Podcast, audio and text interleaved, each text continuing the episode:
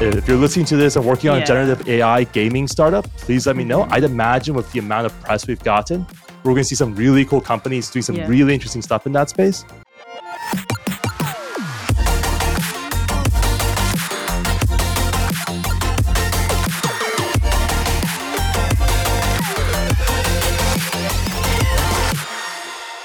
Hi, everyone. Welcome to the Metacast Roundtable by Naavik. Uh, this is the one podcast to stay up to date with the latest game business news. Today, I'm joined by Aaron Bush, co founder of Naavik, and Seb Park, co founder of Infinite Canvas and venture partner at BITKRAFT. Hey, everyone. Hello. there we go. I, you know, I, I had a I had a good joke for this, but then I saw Aaron say hello, and that's funny enough as it is. So I think we're good to go, Maria. For context, I asked for Aaron and Seb to say an enthusiastic hi after the intros, and well, Did it thanks, deliver? Aaron. Okay. Yeah, Oh, it did. definitely. Hundred percent delivered. All right. Tell me if you need a little more enthusiasm next time. I'll I'll try. Okay, I'll, I'll let you know. Um, so we have a number of updates that are going to cover esports, market updates, layoffs before jumping into the discussion topics. And today we're going to dig into EA's earnings, Take Two's earnings, and also returning to increasing deployment of venture capital into gaming. Cool. Um, does anyone have jokes to tell before we jump in? I, I, again, I think Aaron's hello is funny enough as it is. I think we're ready to go. You promised a joke, Seb. but Okay, we can. I, I know, but it's it's one of those things where you just got you know in life. I find that quitting while you're ahead is just as valuable as sticking with it at times. And when you you just can't follow Aaron up, and when you can't follow someone up, you just have to tip your hat and then move on to the next thing. Wow, it seems like we're doing an update on FTX. Um, okay, yeah, Seb. So you have the first update. So what's next for esports? Yeah, so esports is in a really interesting spot right now overall. And for a couple reasons. One, from a macro standpoint, right now we just completed the first quote unquote post COVID esports ecosystem year. We had a couple years there where people weren't doing live events in 2020 and 2021. Coming into 2022, we had a full scale Worlds for League of Legends. We had full majors for both Dota and Counter Strike we're having a really interesting push into esports going into 2023. What's interesting is that because of the pause in those two years, esports has been rather frozen for the last like 30 months or so. There haven't been as many new games. And instead, it's been really legacy productions pushing their edge for the last 24, 36 months. And so the question is, especially as we see changes to ad, you know, SKAdNetwork, which is like a recurring theme whenever I'm on the podcast. And then more importantly, the usefulness of esports as a brand play or user acquisition play or a retention play, depending on how you view it. What does that future look like? What are the next games in the funnel? Does esports benefit from this or does it do poorly? From a legacy team and ecosystem company side, we've already seen the cracks or the chinks in the armor, as they say. Like there are clearly issues with some of the legacy players in terms of how they've developed their value prop and how they're moving into the future. So we'll see what changes in terms of if there are new games, new ecosystems, and more importantly, just new players in general in the entire space. Okay, is there any game that we should be looking out for? Yeah, I mean, so I think for the most part, the biggest one is Valorant is set to launch their new league system in, from Riot next year. Right. Okay. It seems to be, at least from all intents and purposes, the largest push we've seen on the esports side since Overwatch League, which is crazy to think about, but that's been about five years. Like it's been five years since Overwatch League launched, six years since they started putting out feelers. And so half a decade later, we'll see what happens with Overwatch. Uh, oh, sorry, with Valorant. And more importantly, it seems to indicate from what we're looking in the space a shift away from a potentially League of Legends focused cast to a much more Valorant focus. Riot Games has historically been a meme, right? In that they had one game for a decade. Now they have multiple games, and in particular, TFT as well as Valorant seem to be taking up more air uh, in the entire ecosystem. So we'll see what happens there and see if those get the type of love that we expect them to see. The second wave that I always warn people about, which I think is interesting, is there's going to be, if I had to guess, a proliferation of ideas that have failed in the past. I'd imagine, and I'm already starting to see glimpses of this. We'll start seeing people trying to attempt Venn again, V E N N. We'll see people trying to attempt your like play versus your Super League. You know, ideas that have historically failed, but people, there's been enough time mm-hmm. that it might be the case that people think it's worth giving another try. And so okay. I keep an eye out for both of those things and form opinions as to whether or not you care about esports or you don't, and then go from there. Okay, really interesting. Thanks, Seb. Uh, next up uh, is my update about Japan's PC gaming market. So, Kantan Games is a Tokyo based game industry consultancy that's focused on the Japanese market and is led by Dr. Serkan Toto. They recently released a market update about Japan's PC games market. So, the number one gaming platform in the country is mobile, is three times larger than consoles in the past decade. And often the PC gaming market is just considered negligible and niche. Um, but it roughly doubled in 2021 versus the 2018 numbers in both revenue and player count. So, according to the Kantan Games report, the growth is fueled by a combination of factors and is predicted to continue growing in the following years. So, for PC game developers, this means that if you're not already translating your game into Japanese, um, doing so could open up a growing market, even more so if your game is published on Steam or Epic Games. So, a handful of the highest impacting factors that are fueling the PC gaming growth are the overall growth of the Japanese gaming user base due to the corona effects that are still ongoing. Uh, there's a continued lack of availability of PlayStation 5, so gamers are turning to PC to play higher fidelity games. And there's also growing acceptance of foreign and indie games, which are more accessible and cheaper on Steam or the Epic Games Store. And then very quickly moving on to the next update. This one's about China's declining mobile gaming market. Um, so this deep dive was recently published by Naavik Pro, and I'll very quickly share the high level insights. And if you find the reporting relevant, you can consider becoming a Naavik Pro subscriber. There's a promo code in the show notes. So the data was provided by Data AI, and it shows relatively stable revenue across 2021. And then there's a plunge in revenue that begins in the second quarter of 2022 and it intensifies in the third quarter. So while the whole market is experiencing a shrink in revenue um, in the second and third quarter, China appears to be more impacted by it. And this is due to tightening gaming restrictions, China's current economic situation, and just the standard mobile gaming headwinds that we've been seeing. So overall, I think this is a lesson to show how unfriendly and risky operating in China's gaming market could be. And we'll keep an eye on what happens in the next quarters. Aaron, yeah. Well, yeah, I guess first of all, just on the China stuff, that was crazy. I don't know if you saw the numbers. Like, obviously, mobile around the world has fallen, you know, like a handful of percentages, but like the mobile China revenue was down like 20 something percent in Q3. And so that that was that was just like another tier of like, oh my god, what is happening? Hmm. Um but yeah, yeah, not the not the friendliest place in the world for controlling your own destiny. But uh, but yeah, the update that that I just wanted to share was that on Monday it was announced that Unity and uh, ironSource that merger closed, so they are officially one business now. And as a reminder, when when that deal was announced four months ago, it was an all stock transaction that valued ironSource at 4.4 billion dollars at that share price.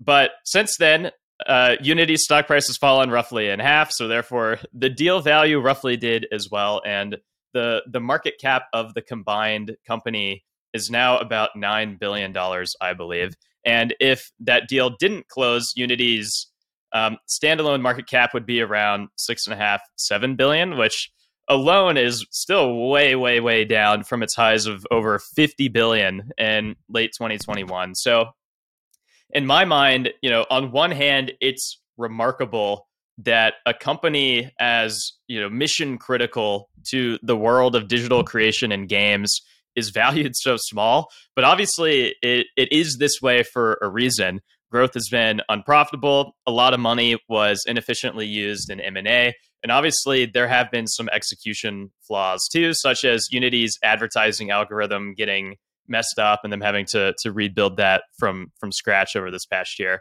And I don't remember if I was on the podcast when the deal was announced, but my my take was essentially that even though I totally understand and respect why Unity wants to improve its app based monetization capabilities, and they should. Uh, this deal on both sides is coming from a position of weakness, not strength. And I still think that is still the case um, now that they're together. So um, obviously, it'll it'll take some time to integrate the operations and leadership of these two companies, but it's pretty obvious to me also that you know, like many companies these days, they'll probably need to take some steps to to reorient, to rein in expenses, to you know better discuss profitability and just being a higher quality, um, more controlled company. And if management can clean up operations while still emphasizing R and D, but without being as crazy with M and A deals, probably, uh, you know, there could eventually be some opportunity here. And this doesn't have to be as small of a business as it is right now. I think it's just a question of whether existing leadership are the right people to pull it off. But mm. we'll see. We'll see how it goes over the next few quarters. Okay, um, we're also going to update Embracer Group closing, former Square Enix Montreal. So it was rebranded to Onoma. I think that's how you pronounce it. After the studio was acquired in May, um, they announced that they're closing the Onoma studio and publishing QA team to focus their ambitions on AAA games with Crystal Dynamics and Eidos Montreal, which was also acquired as part of the Square Enix deal. It came at an awkward timing the closure announcement because it was not even one month after the rebrand had been announced and a new game had been announced. It will roughly impact around 200 people. Some of them may transition to Eidos Montreal, but not all. And yeah, it's quite, you know, it's, it's, seeing so many layoffs happening across the industry. You know, Meta announced today, we're recording on Wednesday, that they're letting go, I think, around 13% of their workforce. And Meta is only one example. It's happening across the board. So yeah, our hearts go out to everyone who's going through this, and we hope that you're going to land on your feet. So um, just going back to the Embracer Group, I think the rebrand was essentially in motion since the acquisition because it had the name Square Enix in the brand. Um, hence the awkward timing. That was already going to be announced anyway, considering the whole process that they went through and how polished it looks. Um, I think the closures alongside Eidos Montreal who's reportedly reducing the scope of one of their in development projects and canceling a project entirely is just part of the overall cost cutting that Aaron also mentioned to focus on their highest value opportunities. And additionally, like we just see companies batting down their hatches and focusing their strategic investments. And I think, yeah, this is just another company doing that. All right. Well, yeah, let's talk about uh, the next update. And I w- it was going to be specifically about the layoffs at, you know, Dapper Labs and Mythical Games. Um, and Mythical also saw um, some executive churn too. But these are just two examples out of many companies cutting back. So I figured it would actually be more interesting and helpful to cover cover that more holistically and like why exactly is this happening. Um, and to start, you really just need like to remember how warped 2020 and 2021 were, right? Obviously, during lockdowns, people spent more time inside playing games, but on top of that, governments both made money abundant via printing and they lowered the world's cost of capital um, through crazy low interest rates. And all of that combined led to a few things. One, um, strong growth and excess money led to asset prices going up a lot. And at that time, because of low interest rates on debt, as well as the the easier ability to raise capital through selling shares, um, companies were aggressively pursuing growth at that lower cost um, because it was easier to. Um, and you know, times times were growing.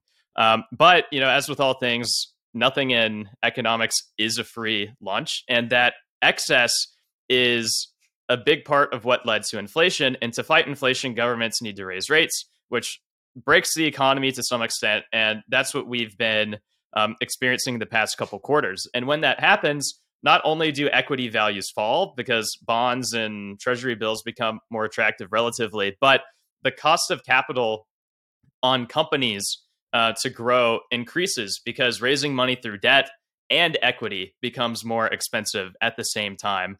Um, plus, you know, it just typically triggers a fall in economic demand. And when that happens, on top of demand already falling because people are spending less time playing games and issues with IDFA, et cetera, um, it, it, leads to the conclusion that the excess growth that we saw um, was actually not the new normal, but just a pull forward of demand that would have to return ultimately to its longer term trend line.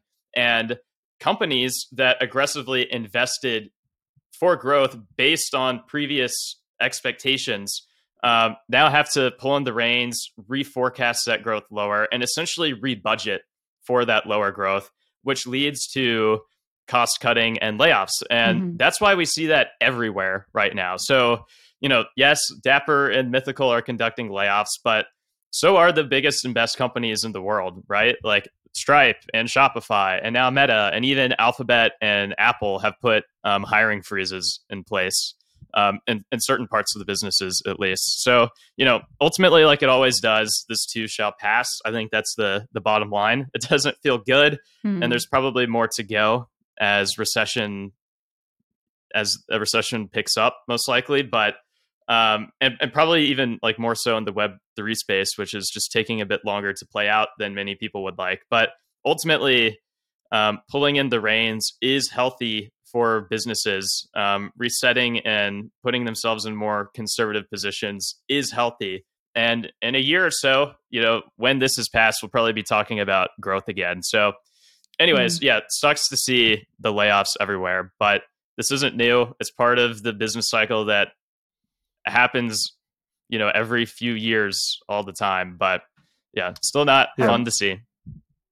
About every decade or so. I mean, the the other thing that is an undercurrent here that we still don't know is people assume that gaming on the whole would be countercyclical, and it's proving out, especially in these categories around mobile gaming, mid-core as well as um, uh, mid-core and even mid-core plus games. It just isn't the case. User behavior and, and spending behavior seems to be incredibly cyclical, and and the assumption that it wasn't going to be cyclical drove a lot of the downside protection of a lot of these places. At the same time, to Aaron's point, this is we're not seeing like there and this, this may sound insensitive but like there's a huge difference between a like 50% workforce reduction and a 20% work for workforce reduction it doesn't change that how much it sucks for the individual people but from a company standpoint a 20% workforce reduction is like in line with what companies are recommended to do irrespective of their core performance in a down cycle just to make sure to anticipate what's happening when we start seeing full on closures or full on 50 plus percent reductions, refocusing, layoffs, etc., that's when I think it gets particularly concerning to everyone involved. Right. Like what and the other compounding thing, especially with regards to both Dapper, Mythical, but even places like Take Two with their recent layoffs of Playdots, is the impact of the M&A cycle. When you do a bunch of M&A, the anticipation is that there's going to be a round of layoffs sometime in the subsequent 6 to 12 to 18 months. And so in some ways, it's compounded by the fact there was so much M&A in 2021 that we're now seeing the the cost savings, quote unquote, that need to occur in order to justify, for example, a Zynga acquisition. Mm. Yeah, well, we're well definitely said. going to dive into that in a little yes, bit. I I know this isn't meant to be a discussion topic. I was curious, Aaron. Why do you think that this assumption uh, about the growth that was then going to keep on going um, instead of going back to normal levels. Why do you think that how that assumption was made across the board? I mean, I think it was just pretty extraordinary circumstances everywhere on the internet when everybody is at home and everybody is, um, you know, working from home, playing from home. Like it just led to like a pretty extraordinary surge across um, e-commerce, across gaming, across you know enterprise software, across a bunch of different places all at once. While at the same time, the narrative was like, "Oh, this is just the way that the world is going to be mm-hmm. now." Like, okay. I think there was some understanding that, yeah, you know, as people stay at home, people are just playing games more than they otherwise would. But at the same time, like, it was pulling forward the number of gamers and you know the number of people using Zoom and you know the the number of people you know on e-commerce and all of that and so i think a lot of teams companies around the world just invested were like hey this is an opportunity like we like if this turns out to be really a trend like we have to invest for our growth to maintain competitive advantages and scale and all you know just all the things that come from that Um, but it turned out that that was just the wrong bet to make. Um, but I can't really fault all of the businesses for taking their shot because um, I mean, how are we? How is anyone really supposed to know what exactly mm-hmm. was going to happen? We were in a situation that wasn't even predictable in the first place. Um, yeah, and, and, by the way, wrong is, I think, uh, with all due respect, Aaron, like a little bit too strong of a phrase. Like, given the information that they had at that moment, it seemed like a weighted bet, and you just have to eat crow when you make like it's it's. This is one of my big societal peeves. Like, you accrue value in two macroeconomic environments: pure monopolies or pure uncertainty, right? And so, whenever we make a weighted bet as a company, you're betting that hey, if this works out, I will accrue more value in a perfect information situation. And so, in a lot of ways, uh, it's it's weird because I think societally, especially in the West, we give people credit for making those weighted bets and succeeding as if they foresaw the future, and we don't talk enough about the fact that it might have been a fine bet regardless of it not working out. And so, it's a really interesting spot because it's it's something that I think in our more recent last ten year history people just don't remember when these weighted bets failed. Mm-hmm. But they hmm. fail all the time. And it's, I think, one of the more interesting parts about startups, because if it wasn't the case that these things failed, there would be no value in having a startup or no value in creating companies because the bigger players would have all the perfect information and then they'd win all the time. So, in, in some ways, it's actually, as weird as to say, it's a little bit like the underbush burning in a forest bed and allows for new trees to grow. There's a lot of that happening here too. Yeah, and it wasn't all bad too, just from the standpoint of like even if a, a bunch of companies over over bet, like overplayed their hand a little bit, it still led to a lot of um, like big fundraising that led to a bunch of companies having stronger financial positions to withstand whatever comes next to be more flexible. So um, yeah, I mean I think what you said is well said. I still stand by like it, it still was wrong. Like even though like like it, it still didn't work out, but it's it's justifiable i think of like why mm-hmm. the decisions were made at the time. Makes sense and on that note i think we can do a nice a nice segue into the take two earnings if you want to kick us off aaron okay yeah let me pull up my notes. Um yeah let's talk about the latest take two earnings. So um I'll just get right to the point. the The market did not like what it saw, and the stock price of Take Two is now back to where it was five years ago, even lower than where Take Two was pre Zynga, pre pandemic. So obviously, however people are perceiving Take Two right now is as a challenging time for the business. And if you're just looking at the revenue numbers, you probably don't see why, because they're up a lot, driven by merging with Zynga. But yeah. what but what really sounded the alarm was that management lowered its revenue outlook for the year, basically saying that like its performance as a whole is not going to live up to the expectations that um, they had set. And that's also, I don't think the first, you know, the first, you know, warning sign that that the that we've seen from you know this combined Zynga Take Two business. And um, you know, a couple pieces of reducing the revenue outlook have to do with currency exchange rates and shifting small things in the pipeline. And those are fine. They happen, not something to be concerned about. But really, the other piece is mobile. And this is not new from anything we've really been talking about over the past few months. Um, but this is the, the second quarter in which take which Zynga has now been part of Take Two, I think. And um, even though the team seems to be making progress from an organizational perspective, right? Like um, starting to oversee the full Take Two mobile portfolio, starting to pinpoint opportunities for expansion or streamlining, etc. Um, you know, the results have still been pretty pretty tough, and they don't break mobile out, so we can't see exactly what's going on.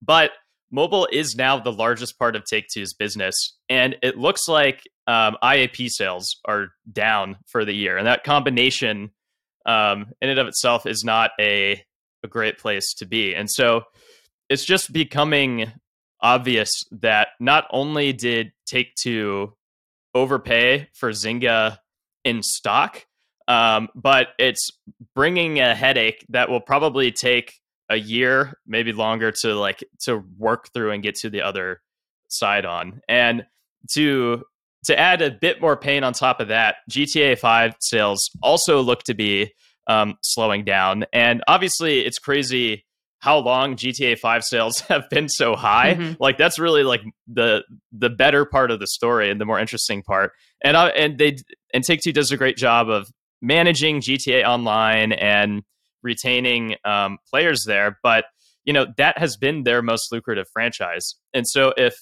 it actually is slowing down quarter after quarter at the same time as mobile, that's a tough place to be. And so I get why the stock is beaten down. Um, not everything is bad. I'll, I'll, say that NBA 2K is doing well. I think its units sold from last year um, are roughly the same, um, but its selling price and digital sales are higher on this year's version. And the company, you know, if if you've been studying this company for a few years, you'll see that they just steadily grow out the pipeline, and they have a good growth engine in their console PC uh, pipeline, which of course right now is topped with GTA 6, which had all of the, you know, that the hack of the inside information from there kind of made noise last month. But really, bottom line is that that's still is probably going to be you know an enormous launch as it always is with Rockstar. So if I'm looking long term, I still have a lot of faith in this company. They have a great profitable growth engine on the console PC side, especially if GTA 6 as well. And eventually mobile will return to growth. So I think this is a dark cloud that we can ultimately see through, but it's just a bummer of how much value was destroyed by overpaying for Zynga and how long it'll take to work through um, some of the pain there. And a lot of that was self inflicted through that deal. Um, so that's my take, at least. But I'm curious, maybe to start, if you both agree with me on the Zynga points. Uh, did it destroy as much value as maybe I'm making it seem? Like, is it going to be as big of a of a headwind over the next year as I think, or is it better than I'm letting on? There are three parts of the take two analysis that are, are really interesting, Aaron. I, I think the first one is is, is actually stuff that I, I, doubt people on this call really care about, but a lot of like balance sheet math, which is pretty interesting. Yeah. I, I think what's important to know is, hey, you know, Take Two prior to the Zynga acquisition did have some really interesting mobile games on their portfolio, right? They had Dragon City, they had Two Dots, they had, I think they have like the WWE game, right? There's some interesting stuff inside of the ecosystem.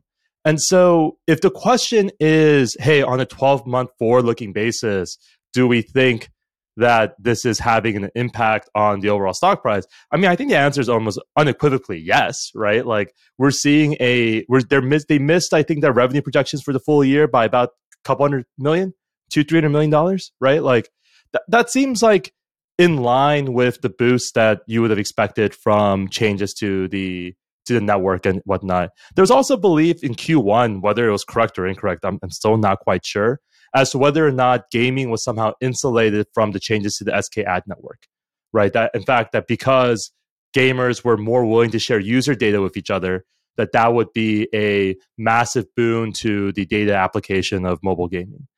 As it turns out, it seems more likely that effectively the reduction of or the increase of CAC relative to LTV in the mid-core game genre has caused a lot of these systems to just not be profitable right? They are very much a volume based game development, and we haven't seen that. So, really, I would imagine the the entire scope in which Zynga will be uh, you know evaluated for is less what we see today in the next year or two and more so hey do the istanbul studios that zynga owned like peak games are they making some really cool games that do really well in this new era we I, you mentioned this actually at the BITKRAFT summit Aaron. I thought that was a really good point saying that, like, hey, like game developers do adjust. They do change the types of games they make relative to the incentives they have. And it's probably a little bit too soon to to see what the outlook is.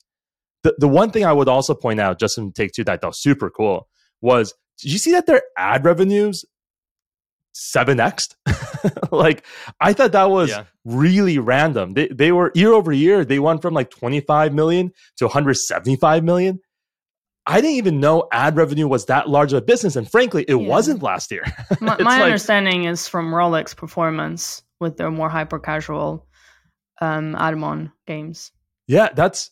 I think that's super interesting, and, and it may be a part of the business that, you know, in addition to the fact that their overall game revenues were up, like I think it's interesting to see. I'd also love to see some analysis on, and and I'm sure you might see this on Naavik Pro on the deltas, right? The deltas of like, hey, like try to spin back down, work backwards, what Zynga looked like versus Take Two. You, we might find out some really interesting stuff, and and I'm certainly going to look out for that for sure. Yeah, the original goal of acquiring Zynga was to increase their mobile net bookings. But I also think it was to bring an advantage in terms of cash flow and having a production pipeline where they can prototype faster, they can release more games, and that brings them more predictability because the lead time to develop AAA console titles, it's, I don't know, eight years, around eight mm-hmm. years, six, eight years. It did pay uh, a premium for Zynga. I think at the it was around 12.7 billion, which was around 5 billion more than Microsoft's acquisition of Bethesda, I think. Like that's how much of a premium they paid to now be facing the headwinds in the mobile um, economic market. I think one concern I have about Take Two's strategy in terms of how to leverage Zynga's expertise is that they seem to be pushing in a direction of exploring mobile games for their key IPs. And it sounds like they're going to pursue a strategy of polished, almost AAA games on mobile that we're starting to see. But is that Zynga's strength? And there was a in the earnings call, there was an analyst who showed some concerns about the polish levels of Take Two. So, like with a machine like Zynga, where they can prototype, they can release a lot of games. I feel like that's their strength that you should be leaning into, and not try to utilize them to create these AAA that AAA titles that also have a long lead time. That's my main concern with ha- how they're going to work in the next few years with Zynga. Yeah, I think they'll do it all. They'll at least, you know, study it all. I think um I doubt they're sprinting towards that, but now that they they have, you know, a leadership team of mobile experts, you know, Frank Gibeau above all who who did a good job leading Zynga's business and I I hope he he sticks around. If he doesn't stick around, that would be another another another red flag, but I think it's you know they're going to continue leaning into what Zynga does best first and foremost, but if they accelerate their exploration kind of around the edges of um like what would it look like to take BioShock to mobile and maybe not even Zynga makes it, but it's you know some type of co-development deal with you know Tencent or whatever. There there still could be some interesting um, pieces to unlock there. I just wonder how long it takes to to work through um, kind of the doldrums of what the mobile market is right now. Like I think that's the the biggest question mark. Like is it going to take you know six months, a year, two years? Um, like like what's the what's the waiting period? And I don't think anyone really knows.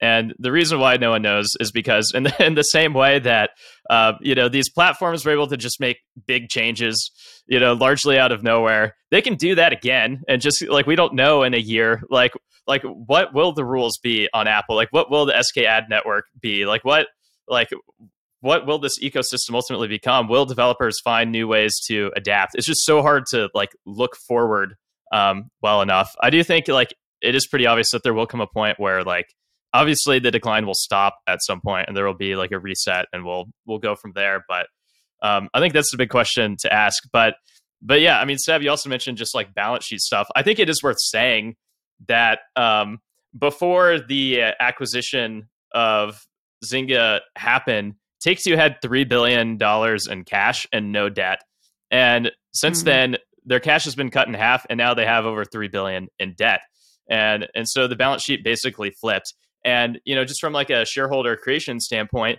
you know, if you feel good about your future business, even though you have headwinds, now is probably the time to be taking actions like repurchasing stock and doing things like that. And they, I guess they could some, but really they're sort of handicapped by how much weaker their balance sheet is because of this deal now. So that doesn't really have anything to do with games. That's just more like financial engineering and corporate management. But still, still another another headwind that they they can't really capitalize on.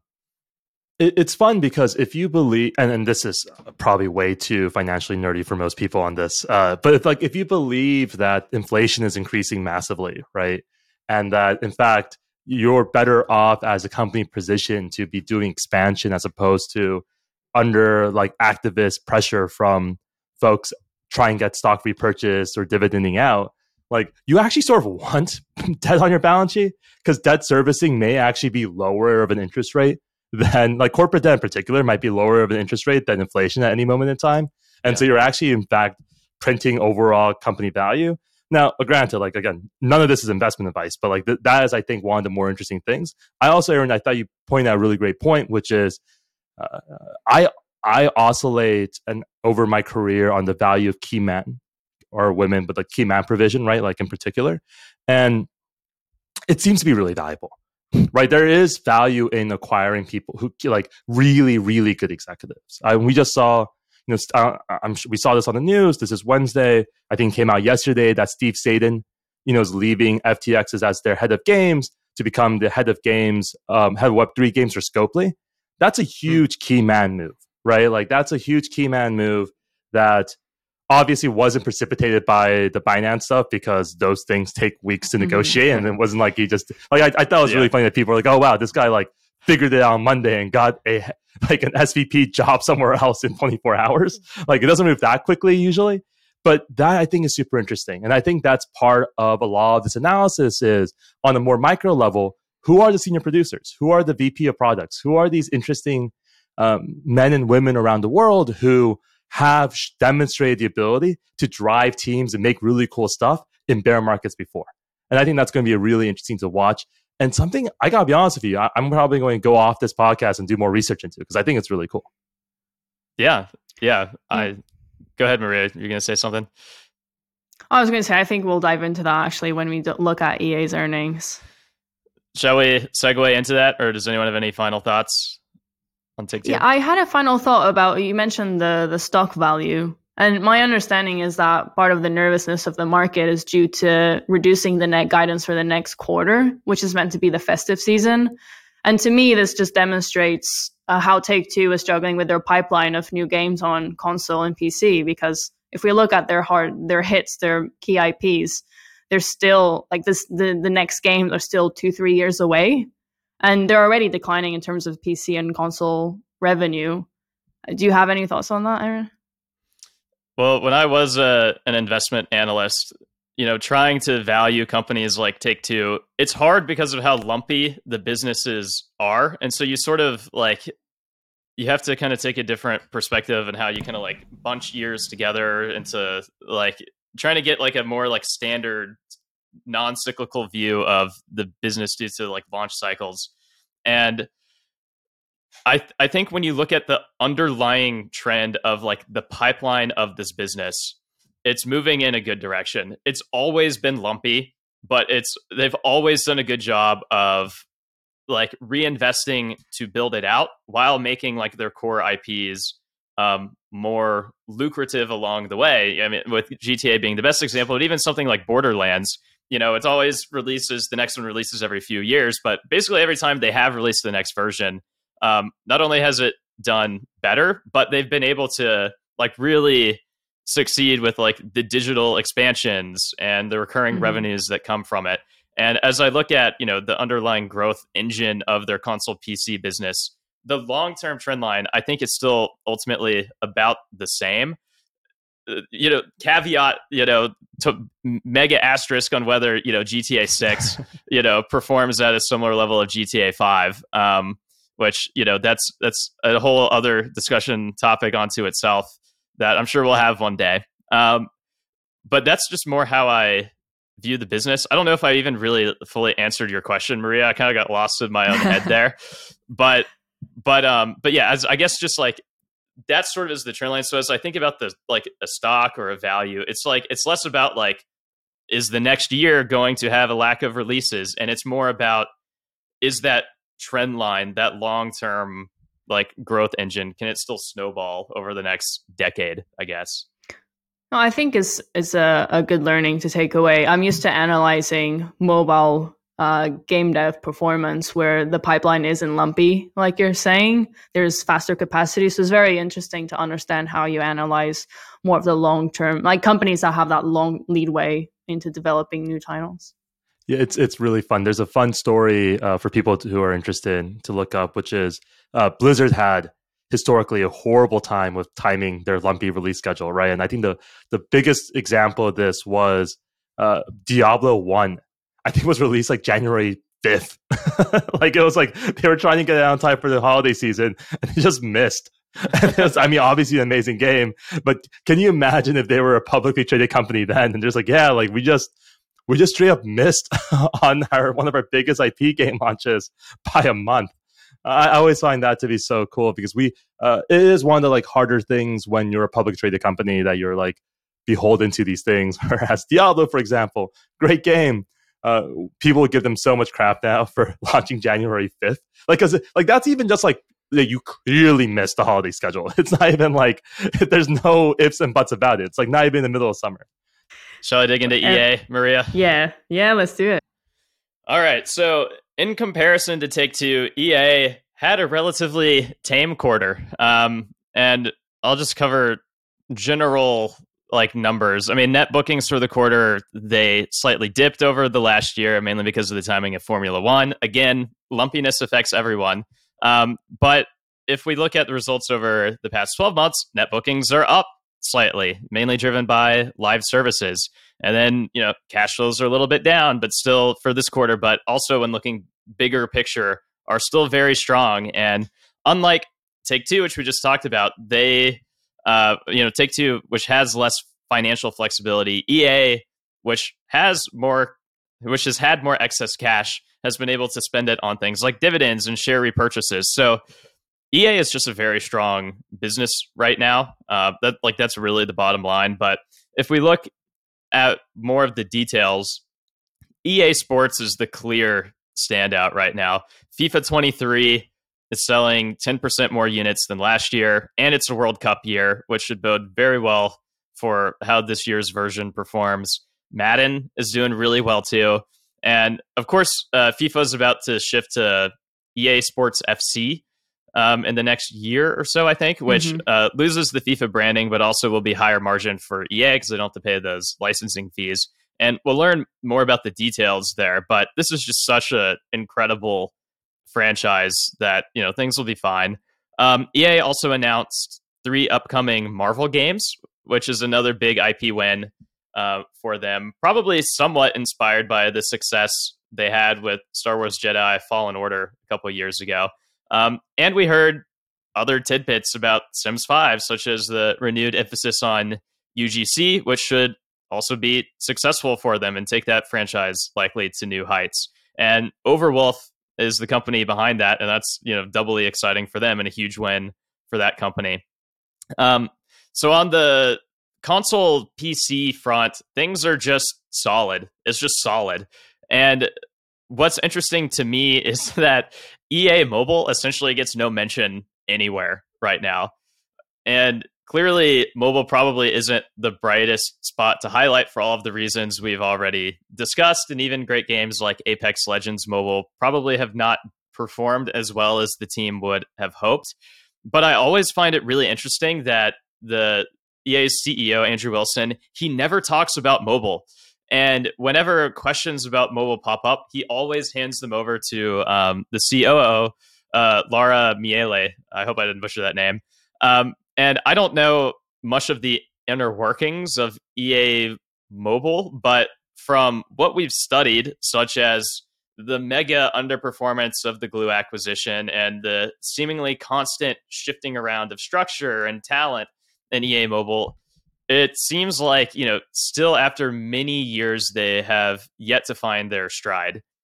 So i'm curious what you all think. And maybe since we talked about mobile with take two we can also start by touching on um, that with ea i'm just really curious what your impressions of ea mobile are these days. And are they right to not really talk about it? Like does it even really matter for for EA right now? I I read the whole earnings call because I I saw that you had mentioned that there was no mention of mobile games, and you're exactly right.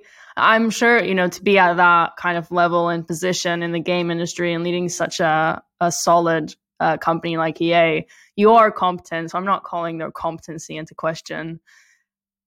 I think for me, not seeing key leadership addressing mobile in the earnings call, I think to me it just raises questions about their investment. Like, well, how do they see mobile playing a role in the future of EA? Because they talk a lot about FIFA and PC and console, but there isn't that mention of the strategic value of mobile games. And even when there was a question about mobile games, um, the answer is that they were confident in their position to have an impact beyond some of the challenges they are experiencing in a post ATT world.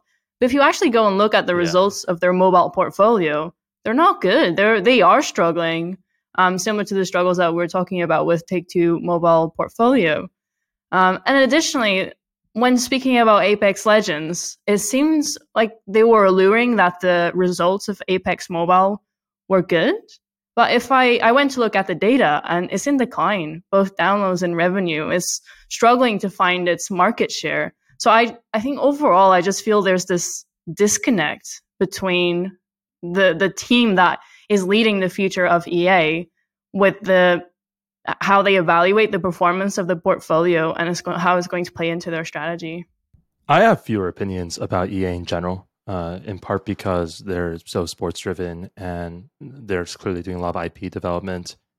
It it does seem a bit two sided, right? On one hand, people are saying, "Hey, like everyone else who's acquired mobile studios and mobile publishers have made huge mistakes." But on the flip side, then people come back and say, "Oh, but EA doesn't talk about mobile enough," right? And it's like the answer is probably somewhere in the middle. It's like a very strange and interesting spot because they've, to everyone's point, has taken a far more structured approach in the last year as a result of probably making mistakes or uh, missteps in previous years prior. Yeah, it's just interesting to me how most of these big publishers have not done a great job of building out their mobile businesses and you know part of that is understandable it's just not what they're they do it's not what they're what their core teams have been good at. But even the acquisitions, like we talked about Take Two and Zynga and how that has not how that's been value destructive. But even EA, uh, we we did this research in Naavik Pro recently too. They've made like seven or eight mobile acquisitions. The first one was like Jamdat in 2005, which you know that didn't work, and that set off you know uh, you know a trend of like all up until Glu which was a $2 billion deal a couple years ago and that also really didn't work. And so it seems to me like the ceo just like the top of leadership like it's not really a mobile guy and probably has seen that everything they've done hasn't really worked um, both internally and externally and probably like as a result has been more critical of reinvesting appropriately and really providing the support that mobile teams feel like they need, whether it's you know in hiring or in funding or in you know like I know it took them a while to like really even make EA Mobile its own division um, in, in terms of like org structure. And it, it seems like it just because it hasn't been their priority at the highest level and like the top leadership has not been you know as excited or effective at mobile that it's that has trickled all the way down and has just been a source of a headache. Um, maybe not uh, you know like the only reason. I'm sure they've had other reasons too and some of it's macro as well but yeah it seems like a, a top down and bottom up problem happening at the same time. And what's and I guess how I see like the business as a whole is like clearly, even when they don't talk about mobile, this is a business that still generates, you know, over a billion dollars in cash flow every year and still has like mm. killer IP, growing franchises, ability to win over new licensing deals with incredible brands. So they're fine. Um, they can do totally fine and well without killing it in mobile. But man, it would be nice if they could figure out how to to unlock you know more growth potential there because that would just be icing on the cake and like really drive uh, nice outperformance. I think. Yeah, if we if we compare um, toe to toe Take Two's approach to mobile with EA's approach to mobile, like we were talking about the key leadership in driving this. If we look at Take Two, they acquired essentially Zynga's leadership. They're trusting them. They're collaborating, and they're allowing them to drive that mobile strategy. If we look at EA, for example, Glu's leadership left after the acquisition happened. I don't know if EA has strong mobile leadership to tie all of the acquisition acquisitions together and understands the portfolio. Even when they talk about mobile, t- they talk about um, EA's IPs, But you know, what about Golf Clash? What about Disney Sorcerer's Arena? They have such a strong portfolio of games in mobile that have performed well. Yes, they are separate. Um, yes, they're not the EA IPs. But if someone were to cherish them and help all of the companies come together, I think they had they have a lot of growth opportunities in mobile. But unless that happens and everyone's almost just I don't know not under the same leadership, growing in the same direction, sharing technology and best practices, I think they're going to struggle strategically to take advantage of their acquisitions. Gotcha. Well, Seb, I want to hear about your topic. Yeah. Yeah, sure. Uh, the topic is of, of somewhat interest, but it's it's far more in the weeds, which seems to be the theme of of this podcast is just getting into the weeds of things. But we're starting to see a small return to increasing deployments in venture capital right now, especially in the gaming sector in particular. Um, market activity around the venture space seems to be increasing. Uh, to be fair and completely honest, this is fairly anecdotal, right? Like a lot of these deals, because they're private equities done with in private, you just won't hear about it on some some amount of lag.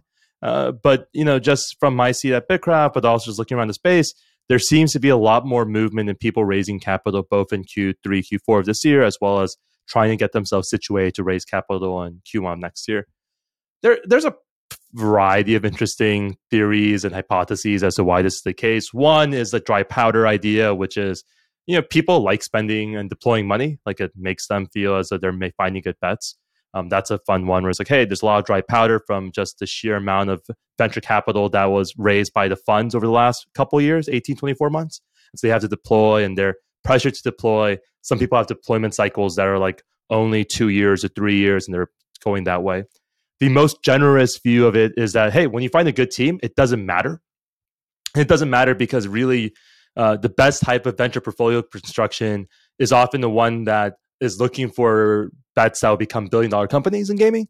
And so it really doesn't matter if you find that company at two on 10 or two on 20, depending on the year. If they're a good company and a good group of founders, hell yeah, you should invest in them.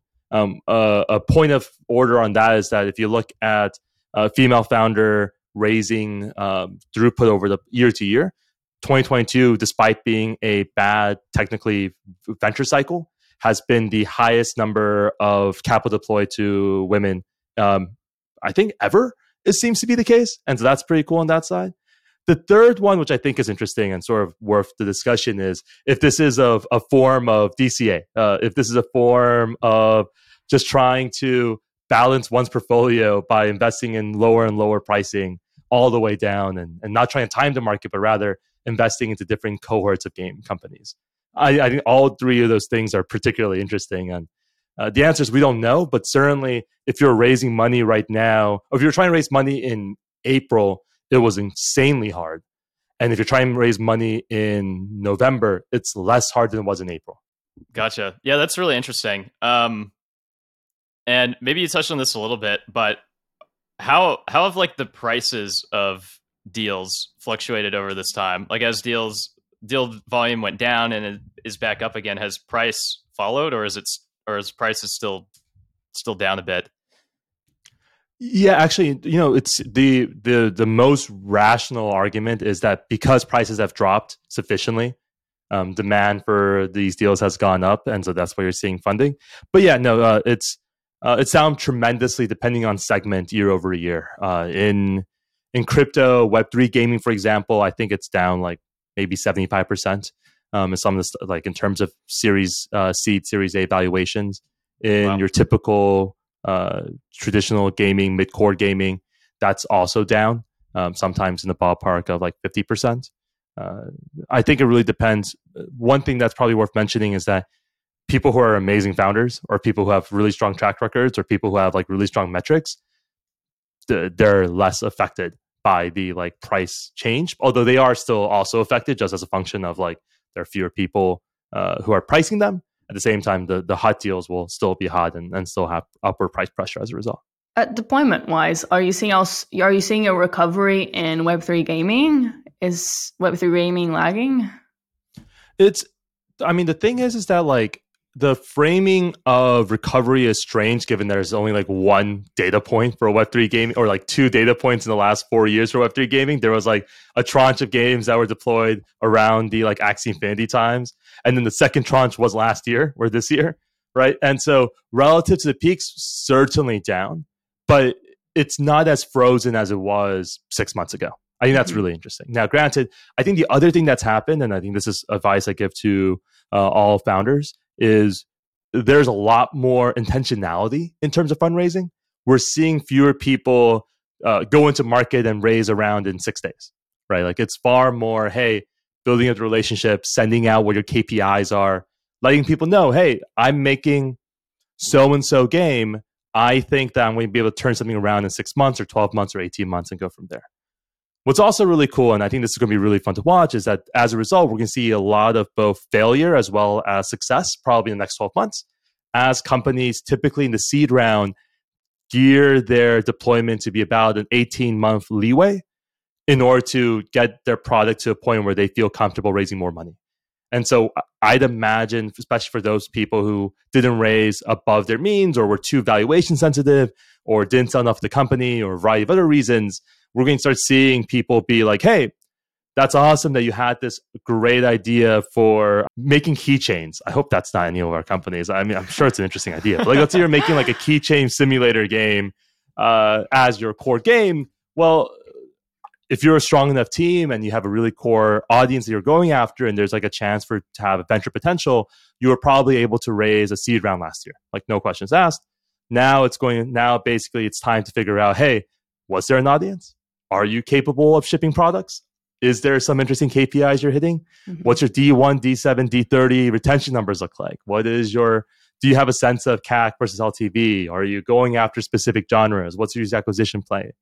So I think that's going to be really fun to watch, especially as we have seen, we, you know, we've seen a lot of announcements around people who have seen traction. We haven't seen as many announcements around people who haven't. So we'll see mm-hmm. what happens. Last question from me. I'm curious, you know, as uh, funding is coming back, are you seeing a difference in the type of companies that are getting that funding? Like if mobile is with IDFA is struggling, is it less of that? Or with Web3 struggling, is it less of that? Like I'm just curious what you're seeing less and more of come through. Yeah, I mean, we're still seeing a lot of everything. I think is the honest answer. Uh, it the the best way to describe, I would say, portfolio. Like, there's a difference between how funds should do portfolio construction and how startups should think. Like, you, if you are a founder, you should know that you failed. If you're a great founder, you fail 90% of the time. If you're an okay founder, you fa- fail like 95% of the time. If you're a horrible founder, you fail 100% of the time, right? And so figuring out where your edge is is really interesting. It's been really cool because it's not just folks from uh, your Riots and Blizzards who have more experience in the PC and console space who are starting companies in the last year.